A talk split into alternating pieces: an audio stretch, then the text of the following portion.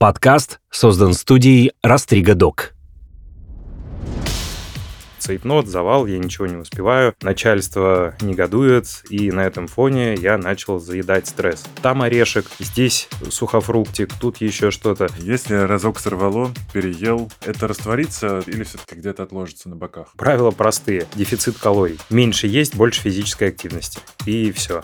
Вот ну не ем я ничего, хожу в зал, а все равно не могу прийти в форму. Очень многое завязано на нашей голове и на нашем образе жизни. Надо менять привычные привычный жизненный уклад. А это немногие готовы делать. Просто я знаю, что эндокринологи правило, врачи, к которым всех отправляют, там не разбираясь просто. Нет таких э, нарушений гормональных, которые приводили бы к ожирению. Та-дам!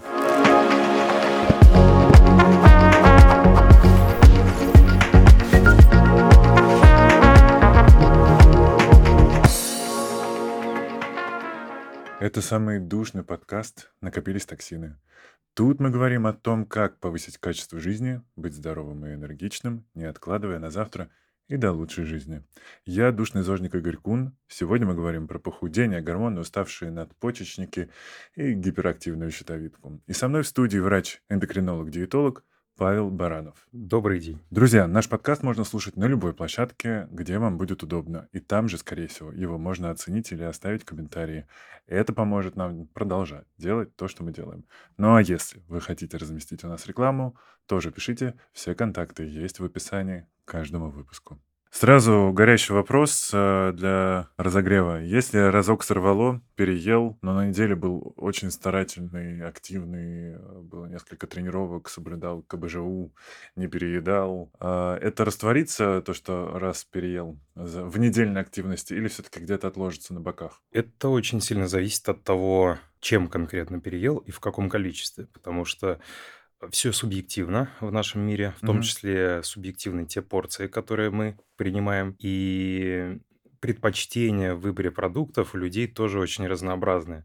Кто-то, например, любит пищу преимущественно представленную углеводами, кто-то любит э, более богатую белками пищу, да, какое-нибудь там мясо, творог. Есть люди, конечно, может кто-то удивиться, но есть люди, которые переедают творогом. Я таких встречал, такое бывает. Хотя, конечно же, большинство предпочитает какие-то э, жирно-сладкие, да, то есть богатые и жирами, и углеводами продукты. И в случае, если человек любит жирное, даже не обязательно сладкое, может, человек любит жирное, орехи, сыр, жирное мясо, что-то такое. Сало.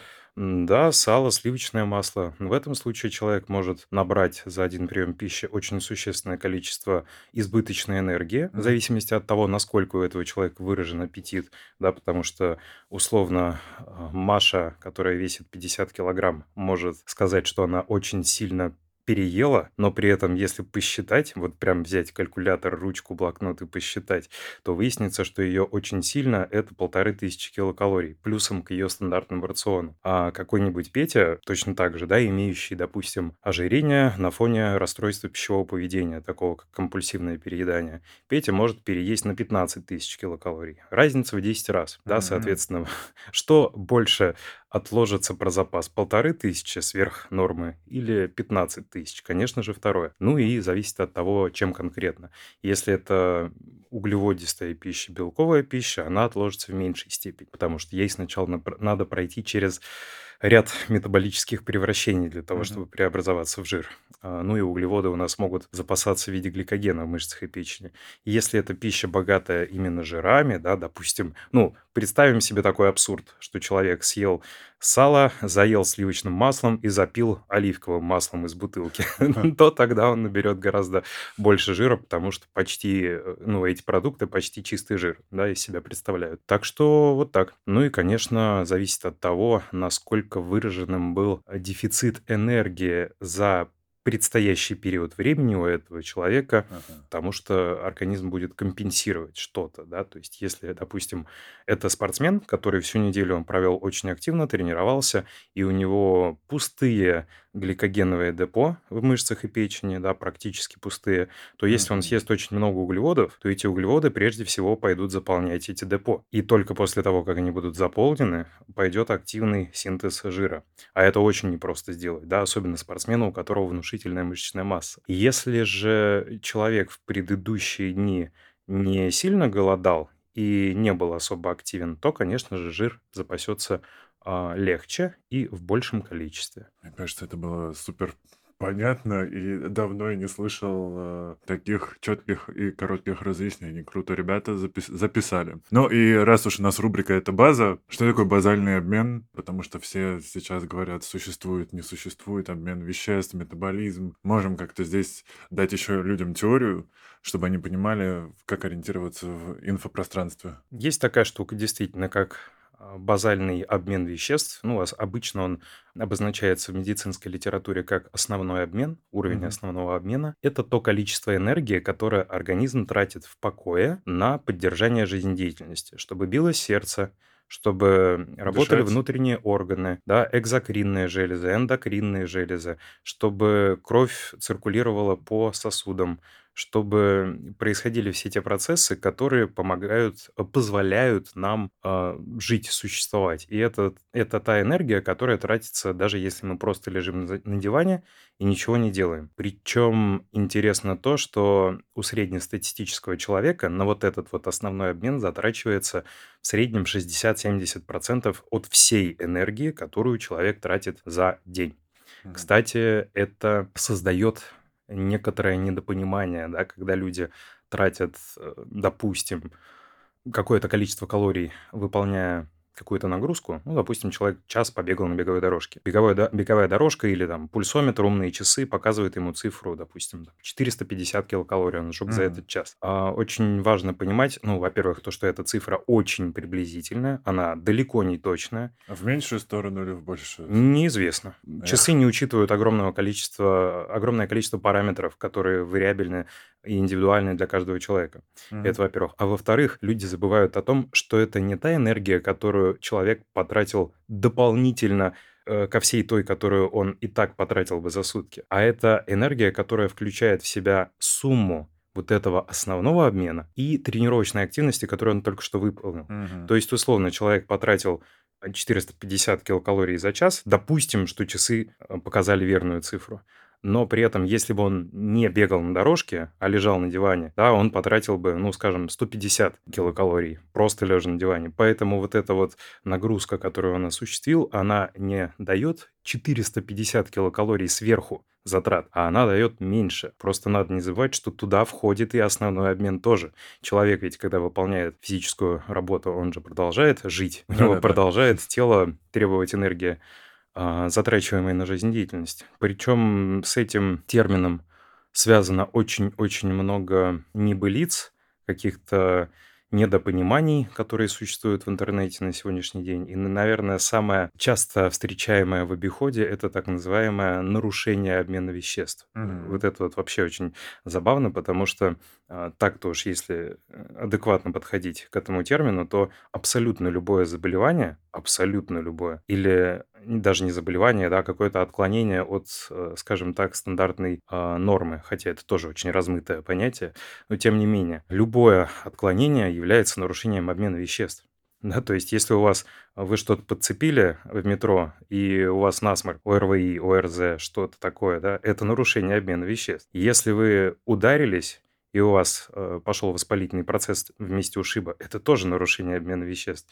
Mm. Если вы, не знаю, на Новый год э, переели жирного и перепили водки, и у вас случился приступ э, острого панкреатита, это тоже нарушение обмена веществ. То есть любое заболевание или нежелательное состояние – это нарушение обмена веществ, потому что это отклонение от э, нормального существования человека. И вот об этом люди как-то не задумываются. Обычно под этой фразой подразумевается что-то другое. Как правило, что-то связанное с набором веса. Да, да есть ну это... типа он замедленный, он сбитый, и значит, э, все, не могу похудеть. Это не я не могу похудеть, это мне мой метаболизм не дает. Да, совершенно верно.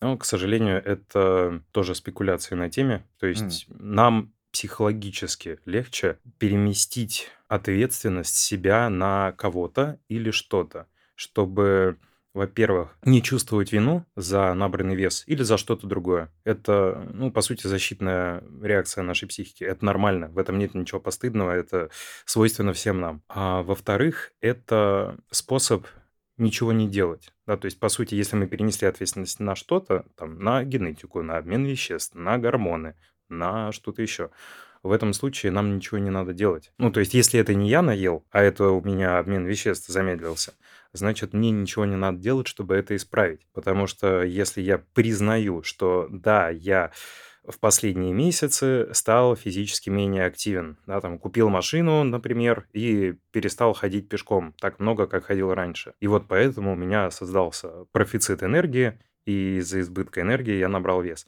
Или у меня был какой-то стрессовый период да, на работе, цейтнот, завал, я ничего не успеваю, начальство негодует, и на этом фоне я начал заедать стресс. Может быть, неосознанно, по чуть-чуть. Там орешек, здесь сухофруктик, тут еще что-то. Кусочек сыра. И да, кусотничество такое вот получается. И по чуть-чуть, понемножку я начал набирать какое-то количество дополнительных калорий в день по сравнению с тем, как питался раньше до начала вот этого стрессового периода. Как следствие, я набрал вес, и это говорит о том, что это я набрал вес. Это э, следствие моих действий. Я это осуществлял, а значит, в моих же руках это исправить. И вот эта мысль многим претит, потому что исправлять э, что-то такое своими руками, это значит, надо напрягаться, надо менять привычный жизненный уклад. А это немногие готовы делать.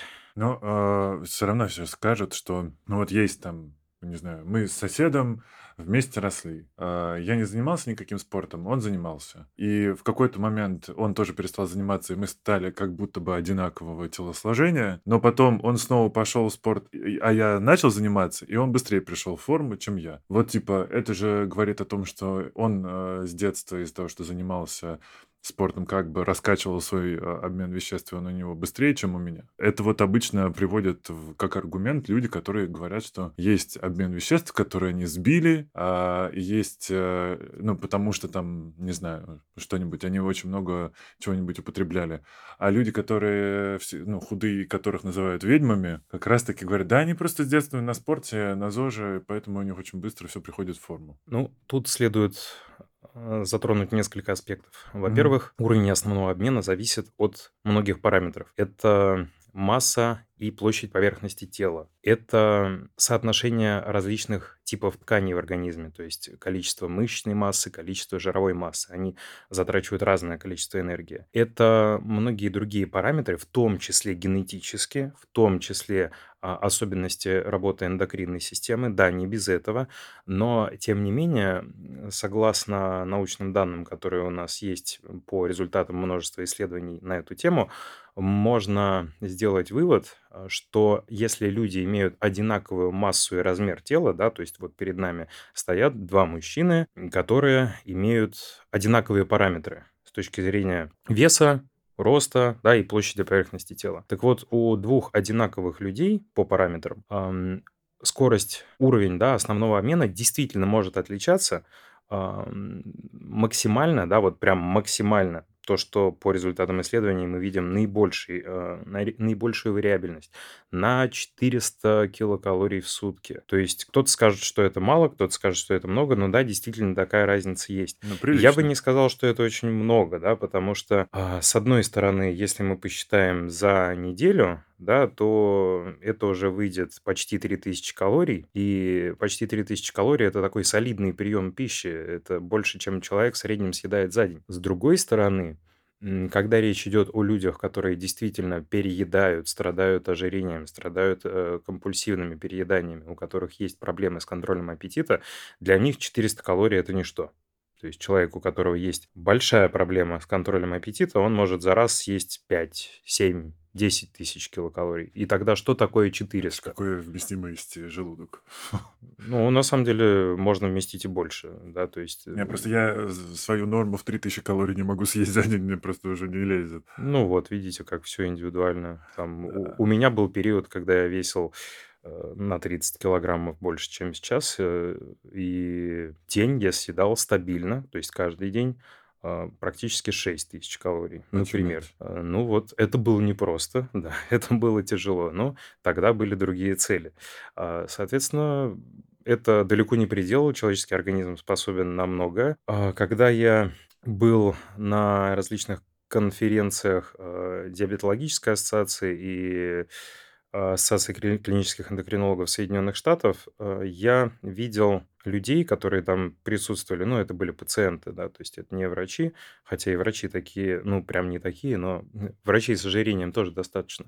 Так вот, пациенты встречались там, то есть мы, безусловно, таких видели в фильмах, наверное, на Discovery Channel или что-нибудь в этом духе. Но я таких видел вживую, которые весят 300-350 килограмм. То есть вот такие люди, они передвигаются на специальных... А, это даже не кресло-каталка, это э, специальная... Подиум. Да, что-то вроде подиума с колесами э, электронный, то есть человек Мгм. управляет таким специальным рычажком, но сам факт, что он не может передвигаться самостоятельно. Опорно-двигательный аппарат такую массу тела не выдерживает, и поэтому человек вынужден прибегать к таким вот техническим а, средствам. А, при этом человек тоже сам наел этот вес, да, и в него никто насильно еду не заталкивал. А, но это психиатрическое заболевание, да, то есть это заболевание, которое требует серьезного вмешательства, лечения, как психиатрического, так и психотерапевтического, и по-другому с этим никак не справиться.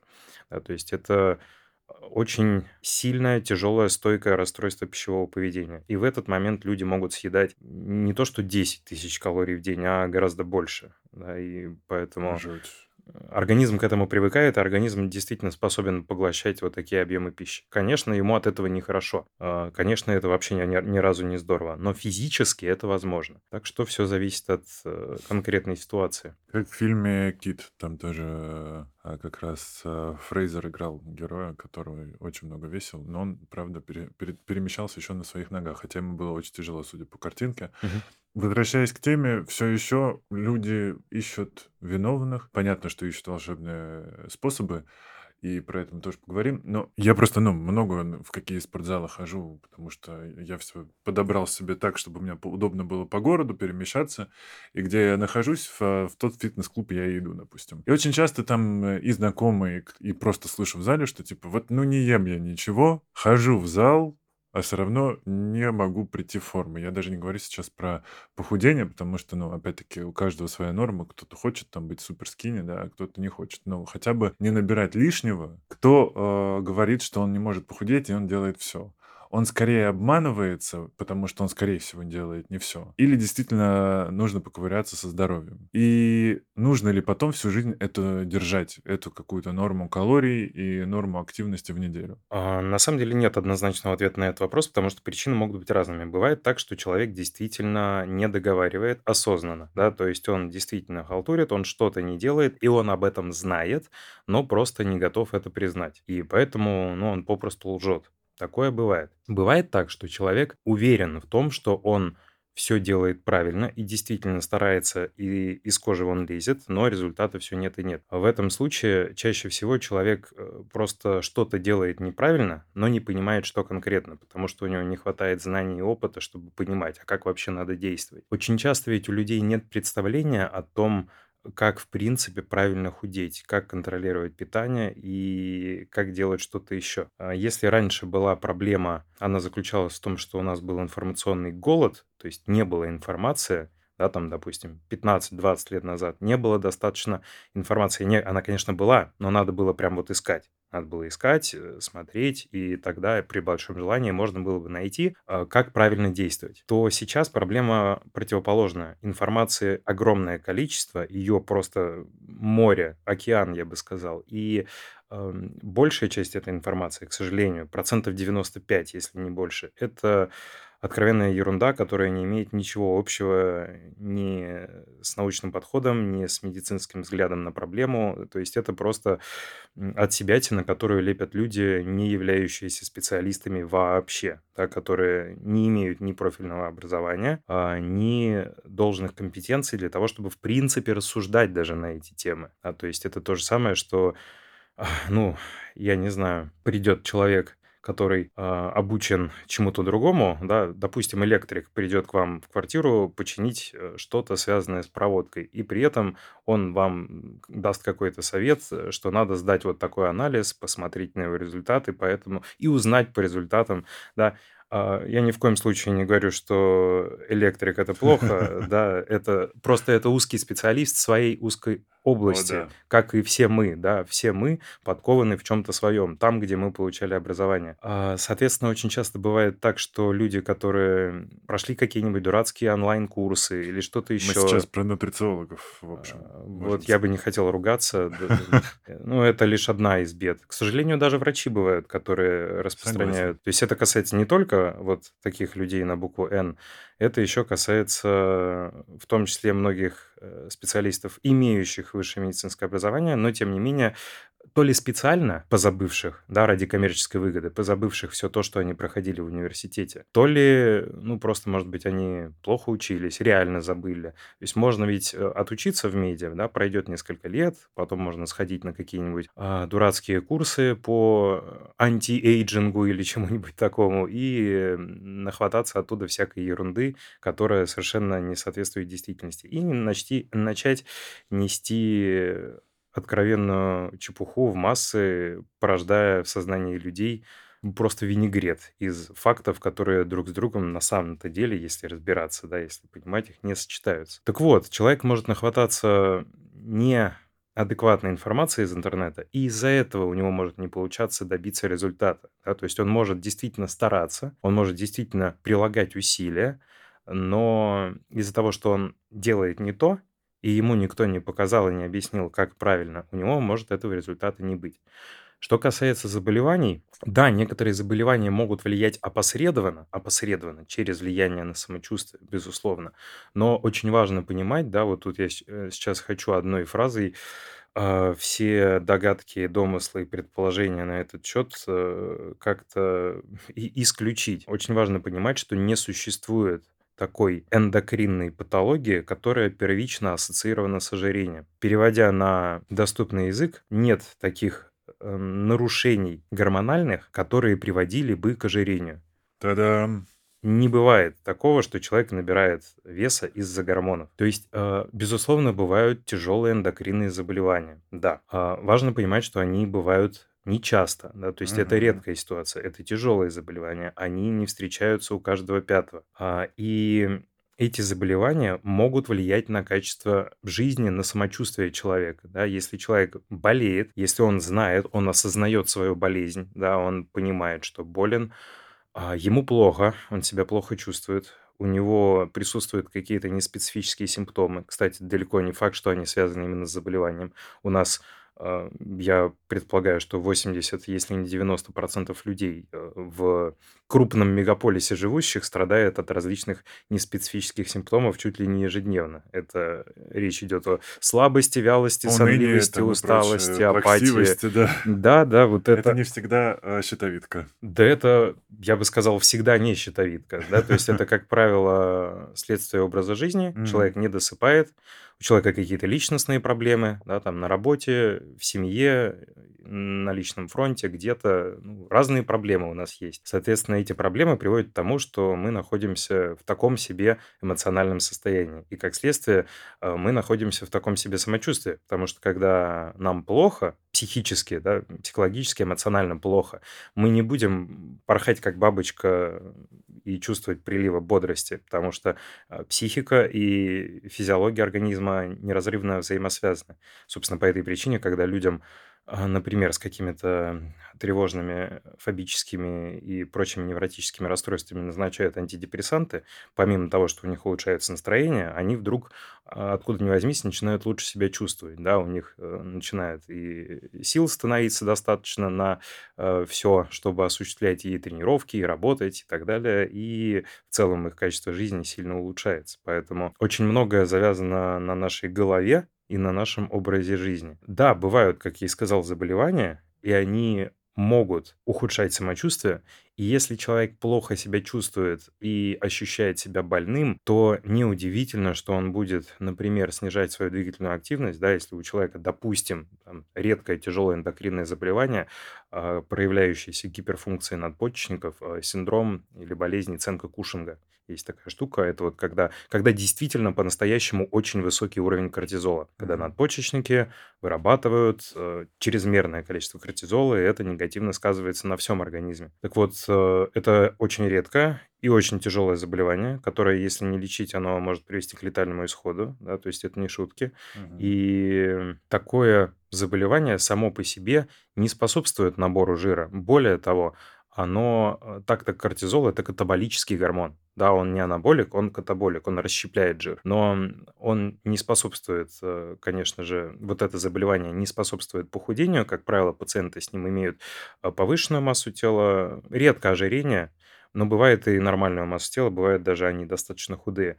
Но при этом э, происходит очень интересное перераспределение жировых отложений на теле с точки зрения их локализации.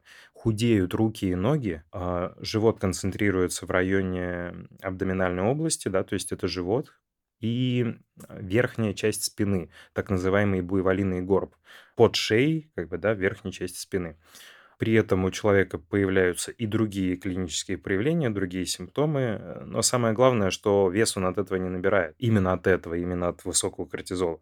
Но когда человеку плохо, у него вот такое тяжелое, тяжелое заболевание, скорее всего, мы предполагаем, что он будет больше находиться дома и в том числе вот это стрессовое состояние заедать. И логично, что он как следствие наберет жир. Но жир он наберет не из-за кортизола, он наберет жир из-за того, что переедает, из-за того, что присутствует профицит энергии. То же самое со всеми другими заболеваниями. Это касается и гипотериоза, когда снижена функция щитовидной железы. Да, уровень основного обмена э, несколько снижается на этом фоне, но опять же, все зависит от питания. Если человек будет съедать меньше энергии, чем тратит, то он будет худеть. Если будет съедать столько же, его вес будет стабилен. Если будет набирать избыток энергии, он будет толстеть. Независимо от того, есть гипотериоз или нет гипотериоза. Закон термодинамики никто не отменял. Да, мы не можем идти против физики. Как врач, о чем а, обычно вы говорите пациентам, которые к вам приходят? Что нужно повышать активность или понижать э, калорийность приема пищи? Вы затронули очень сложную тему, которую можно разбирать очень долго, э, но поскольку времени у нас мало, я э, озвучу два основных аспекта. Мгм. Во-первых, проблема людей, которые не могут похудеть, э, в том числе заключается в том, что а, люди воспринимают то, что они начинают делать, неважно, какие это изменения, повышение активности или снижение э, калорийности питания или что-то такое, как м, временный этап. Вот эта проблема основная. То есть диету э, часто расценивают как некий спринт, ну или пусть даже марафон, но все равно как временный этап. Проблема в самой концепции, да, то есть наше тело это отражение нашего образа жизни. Если мы хотим, чтобы поменялось наше тело, должен поменяться наш образ жизни глобально. То есть это не кратковременная история. Это даже не долговременная история, не год и не два, это на всю жизнь. Поэтому диета никогда не должна быть суперагрессивной. Поэтому я против всяких э, дурацких голоданий, кето, там что-то еще, потому что э, когда человек собирается начать соблюдать вот такой вот э, суперограничительный режим питания, он должен себе задать вопрос, а я готов так питаться всю жизнь? Да, вот, например, э, макрос кето-диеты – это 77, э, 75-80% энергии человек получает из жиров, да, 15-20 из белков и там 0-5 из углеводов. А вы готовы так питаться всю свою оставшуюся жизнь? Скорее всего, нет. Соответственно, вопрос, а зачем тогда прибегать к таким агрессивным мерам, если это расценивается вами как э, какой-то временный эпизод, после которого вы перестанете делать все, что делаете, ну а если вы перестанете делать все, что делаете, то вернетесь к тому, с чего начали. Да, то есть а, проблема именно в восприятии э, человека процесса похудения как эм, какого, э, какой-то экстренной меры, которую он вот сейчас поднапряжется и применит, да, потерпит. Терпеть-то мы умеем, все в той или иной степени терпеть умеют.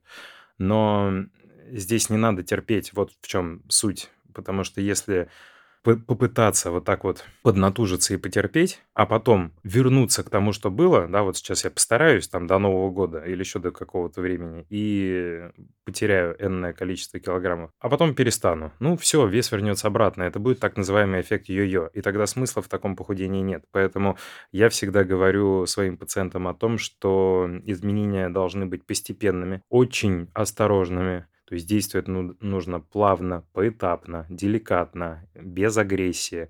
А, да, результат не будет приходить так быстро. То есть, да, у нас не будет там минус 5 килограмм за первый месяц. Хотя, может, и будет. Это зависит от того, какой исходный вес. Если это 170 килограммов, то, пожалуйста, можно и минус 10 сделать за первый месяц.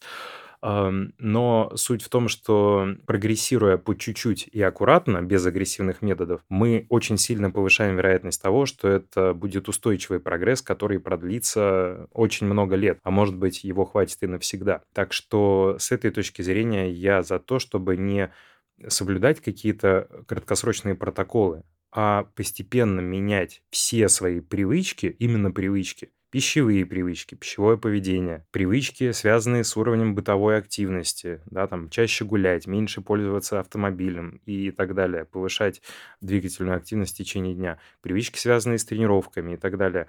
А, Все это надо вносить в свою жизнь постепенно, шаг за шагом, по чуть-чуть, чтобы не саботировать свои же успехи на этом пути. Это первый аспект. А второй аспект, который вы затронули, про гедонизм как концепцию жизни, да, такое есть, и э, еда с этим очень тесно перекликается. Дело в том, что еда, особенно вкусная еда, если она нам нравится, а для каждого это что-то свое, кто-то любит сладкое, кто-то солененькое, кто-то там еще что-то.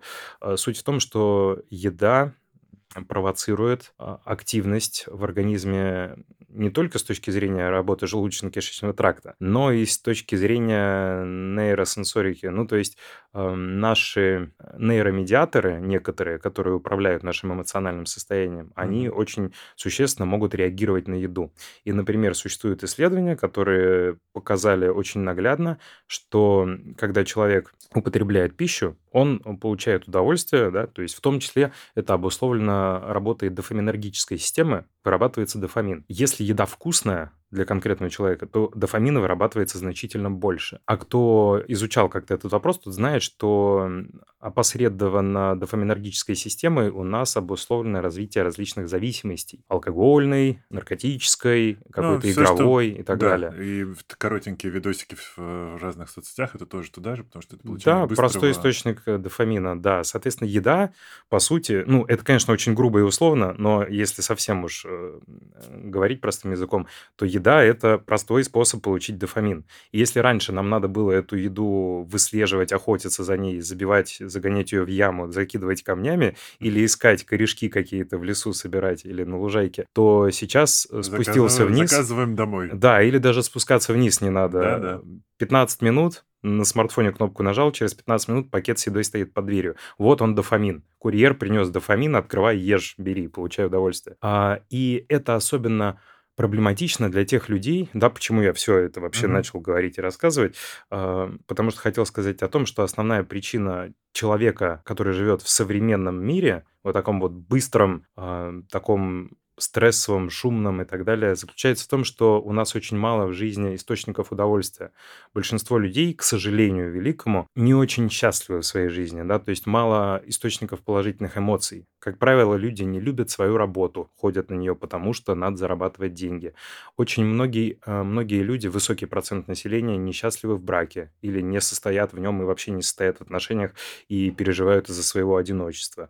А у кого-то нет вообще никаких увлечений, да, там есть люди, которые чем-то увлекаются, играют на музыкальном инструменте, изучают иностранные языки, ходят в походы, ездят на рыбалку, катаются верхом на лошади, а есть люди, у которых вообще нет никаких хобби. Mm-hmm. То есть человек от жизни удовольствия не получает вообще, у него этих источников дофамина в жизни нет.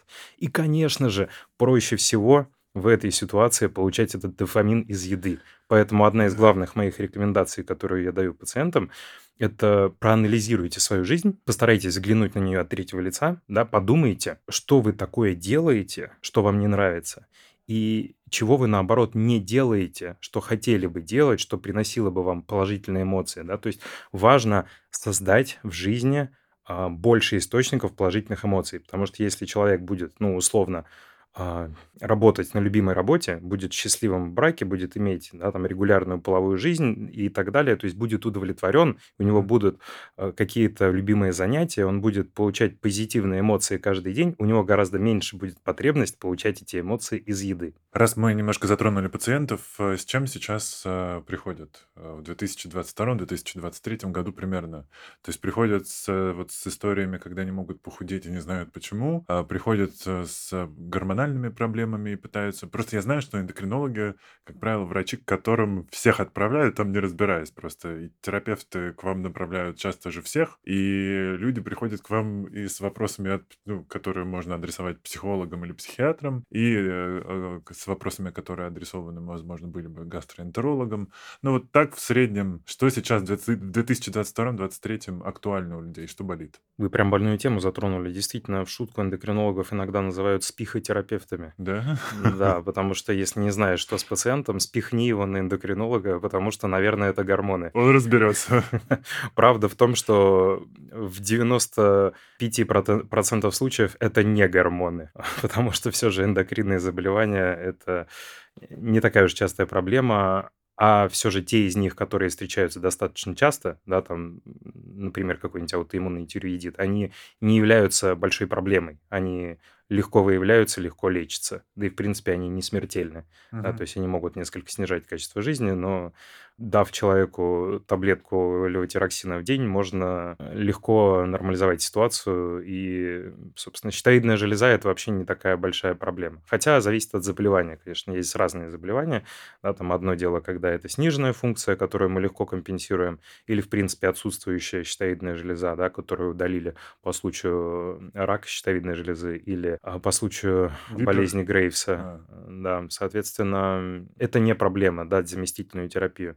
А, но когда это как раз-таки, да, вот такие заболевания, которые требуют радикальной, радикального лечения, то это, безусловно, больший стресс для пациента, потому что и вмешательство более агрессивное, и диагностика более частая.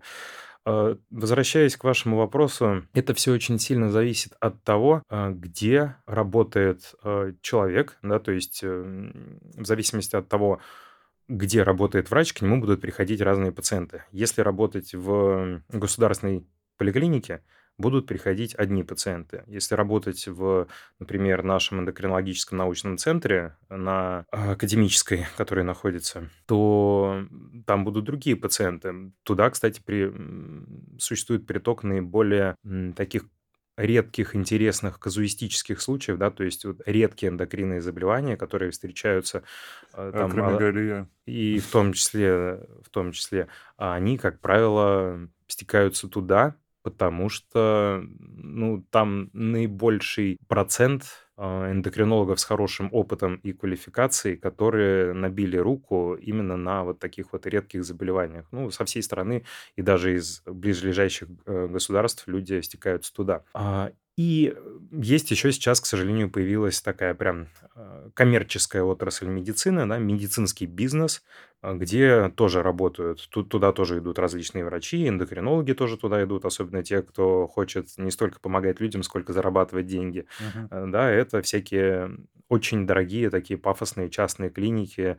А, как правило, они себе приписывают в название что-нибудь типа превентивная, интегративная, антивозрастная, anti-age, да, там вот такие вот дела. В этих клиниках чаще всего пациентами являются молодые здоровые люди, преимущественно девушки, которые на самом деле по большей части здоровы физически, но имеют некоторые невротические расстройства. Или просто засоренный мозг. Да, такое тоже бывает. Ну, к сожалению, из-за того, что у нас, как я и сказал, сегодня слишком много информации mm-hmm. в интернете, очень много стало людей, а, обеспокоенных своим здоровьем, а, чекапами и так далее. То есть из людей делают ипохондриков, тех, кто помешан на своем здоровье и пытаются все время у себя что-нибудь найти. Это, к ну, сожалению, большая проблема.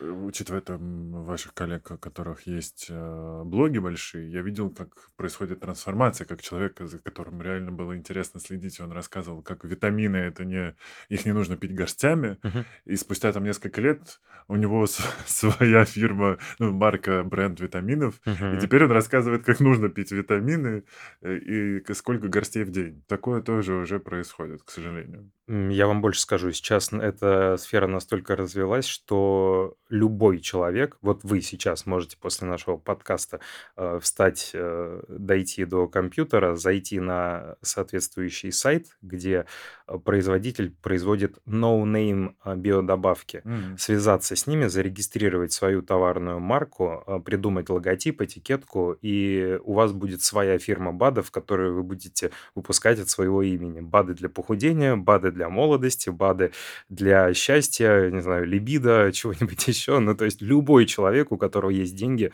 может сейчас элементарно в два счета заиметь такой бизнес. Ему даже не надо будет ничего производить, ему достаточно будет инвестировать, производят уже другие люди, да, и на этом Проверки можно это пилить никакие деньги. не требуют, насколько я знаю, да? БАДы же не проверяют. А, БАДы не проверяют на безопасность и эффективность а, в рамках а, трехфазных клинических испытаний, как это делают с лекарственными препаратами.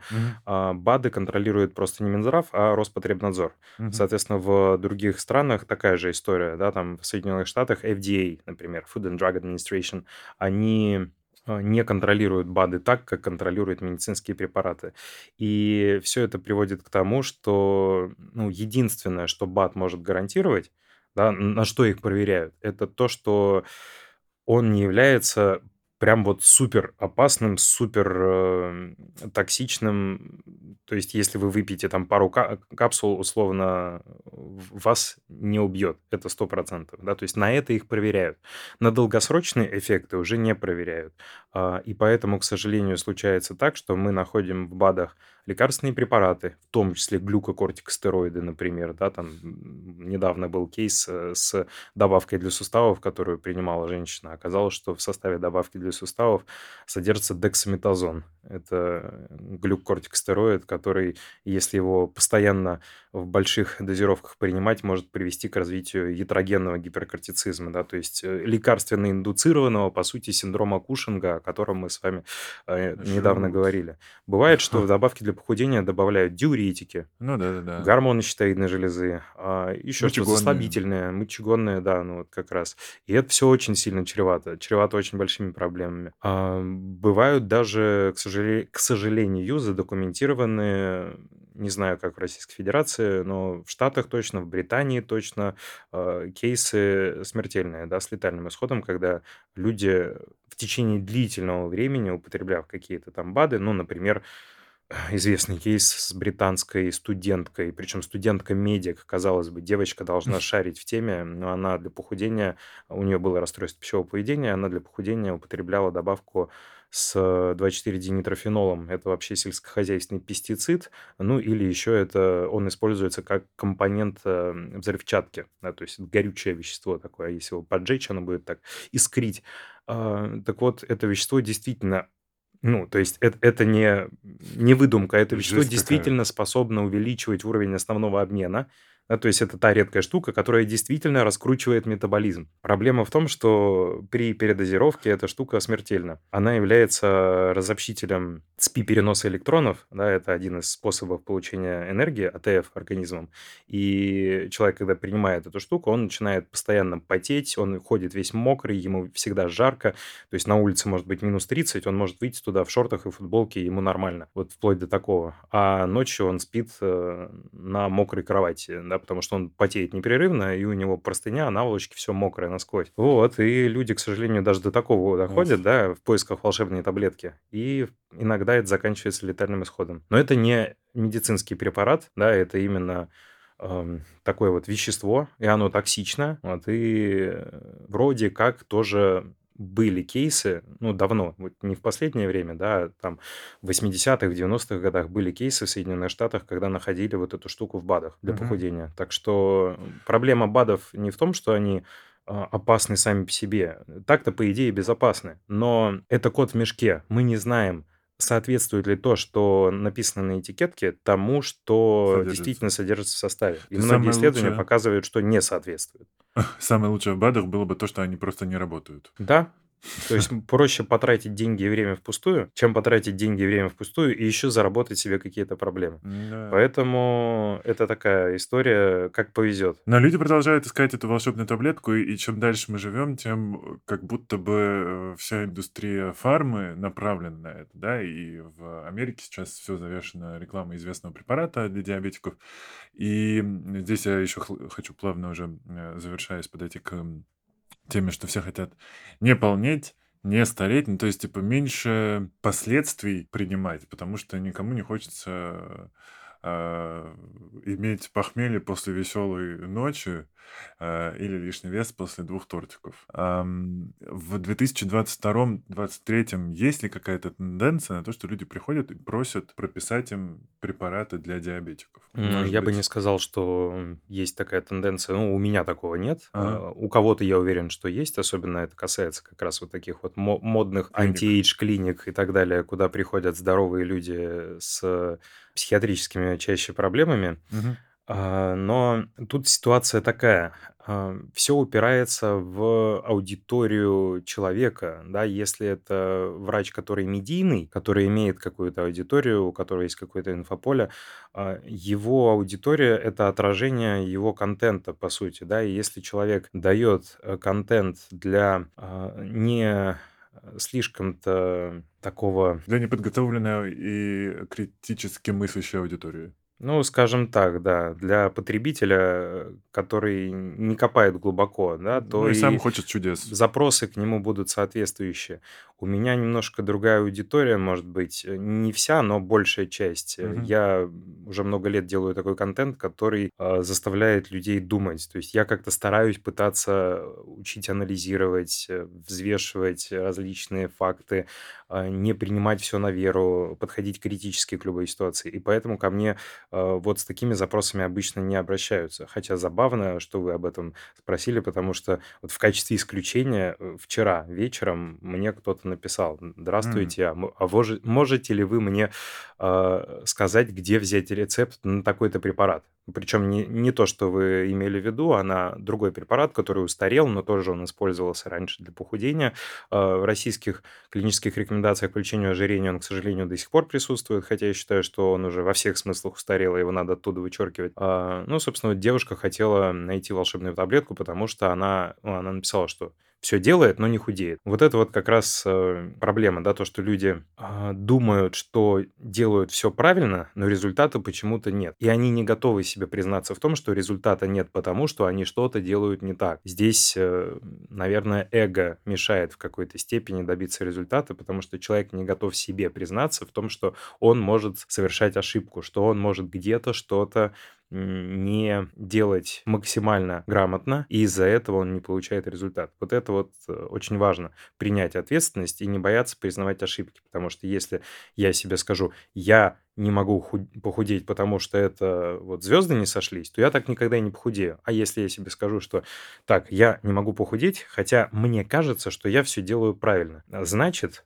по такой логике, что-то я все-таки делаю не так. А раз мне кажется, что я все делаю так, но на самом деле это не так, значит, у меня где-то не хватает знаний и опыта, компетенции недостаточно. Значит, мне, наверное, надо обратиться к такому специалисту, у которого этих компетенций, опыта, знаний больше, чем у меня, который мне поможет добиться результата. То есть вот это правильная логика, а не поиск волшебной таблетки. Но, да, к сожалению, сегодня это очень распространено. К сожалению, И людей не останавливают по- побочки. в том числе. Что еще по-? Проблема даже в другом. Проблема, я бы сказал, не в этом, а в том, что люди в этом плане очень эгоцентричные стали и думают прежде всего только о себе. Из-за того, что известные селебрити, а, звезды шоу-бизнеса, да, люди, которые вообще не относятся к медицине, разрекламировали такие препараты, которые предназначены для терапии диабета второго типа и ожирения, а, и эти препараты знание о них стало общедоступным, и люди их начали использовать off-label, то есть без показаний, да, люди, которые не имеют диабета второго типа и не имеют ожирения, у них там немножко есть лишнего жирка, и они начали использовать вот это, чтобы ну, просто облегчить себе соблюдение диеты. К сожалению, это приводит к тому, что, во-первых, создается дефицит этих препаратов на рынке, и бывает их просто нет в продаже. Вот вообще нет, особенно сейчас в Российской Федерации, из-за того, что компания, которая их производит, очень э, красиво в кавычках поступила и просто ушла с рынка. Хотя там препараты, которые э, входят в список жизненно важных, да, и они все-таки для пациентов с диабетом, а не для абы кого. Э, и это первое. Второе, растет ценник. Эти препараты и так очень дорогие. А так они стали еще дороже, потому что на них создался вот такой вот спрос от массового потребителя, от потребителя, которому э, не нужны эти препараты на самом деле. И еще один момент, о котором многие не задумываются, он очень интересный. Он заключается в том, что препараты, о которых мы говорим, они очень много имеют различных эффектов, и в том числе один из самых главных э, эффектов, э, которые, собственно, все, за которые эти препараты и любят, да, почему они стали популярными, то, что они подавляют чувство голода, они влияют на э, центр голода и насыщения в гипоталамусе, плюс mm-hmm. они замедляют э, эвакуацию пищи из желудка в кишечник, то есть замедляется пищеварение, человек дольше ощущает насыщение. Фишка в том, что эти препараты действуют именно на голод, и при этом они не являются эффективной терапией расстройств пищевого поведения. И большинство людей, которые имеют проблемы с перееданиями, а если мы будем говорить о людей, э, имеющих ожирение, то две трети, если не больше этих пациентов, это люди с компульсивным перееданием, да, то есть люди, имеющие РПП. А, фишка в том, что эти люди едят даже когда не чувствуют голод. То есть они могут быть абсолютно сыты, они могут только что плотно пообедать или поужинать, а, но это их не останавливает от того, чтобы продолжить переедать. И поэтому такие препараты, которые применяются для лечения диабета и ожирения, они не подходят для таких пациентов, поскольку даже если человек действительно меньше чувствует голод, он все равно будет, будет продолжать есть. есть, потому что дело не в голоде, дело в эмоциональном состоянии, в том, что его пищевое поведение катастрофически нарушено. Это Жесть. один момент. А второй момент заключается в том, что эти препараты дорогие, и тут вариант, да, то есть если препарат даже помогает, то будет ли человек его использовать всю жизнь, прям вот всю жизнь? Скорее mm-hmm. всего, нет. Соответственно, как только человек перестанет его использовать, его чувство голода вернется к тому, которое было до начала. Человек наберет весь вес обратно. Поэтому такие препараты не являются эффективной терапией с точки зрения долгосрочного результата. С точки зрения долгосрочного результата в любом случае необходимо работать с головой, лечить расстройство пищевого поведения. Мгм. По-другому никак. Не могу не задать вопрос э, из э, телеграм-канала своего, поскольку люди там очень много всего писали. Насколько возможна ремиссия при установленном сахарном диабете второго типа? Она возможна, это доказано в соответствующих исследованиях, но для этого необходимо очень существенно снизить процент жира в организме и увеличить процент мышечной массы. У меня есть парочка пациентов, которые этого добились. То есть это Мгм. возможно, но очень непросто. Э, ну, спрашивают, как мы можем влиять на гормоны, чтобы сделать себя энергичнее, умнее, сильнее, здоровее, без последствий. Э, друзья, Никак. никак, это правда. А, на гормоны, э, через гормоны можно ли влиять на сон? М, Мелатонин максимум, наверное, что тут имеется в виду. Ну да, да и то, мелатонин– это добавка, которая не является а, снотворным средством, это все же добавка, которая помогает только при джетлаге, да, когда нужно восстановить режим сна после длительных перелетов, когда сбился режим тогда да, но она не является эффективным снотворным средством. Когда есть проблемы со сном, надо выявлять, в чем причина. Чаще всего это какие-то стрессы, переживания, беспокойство. В этом случае могут помочь психотропные препараты, такие как, например, антидепрессанты или транквилизаторы. Вот еще правила питания при инсулинорезистентности. Это, мне кажется, с одной стороны, вроде в интернете тоже много всего, но если что, просто читай. На это я могу очень быстро ответить. Да, давай. Инсулинорезистентность – это следствие, а не причина ожирения. Поэтому инсулинорезистентность есть только у тех людей, у кого повышенный процент жира в организме. Чем больше жира, тем сильнее инсулинорезистентность.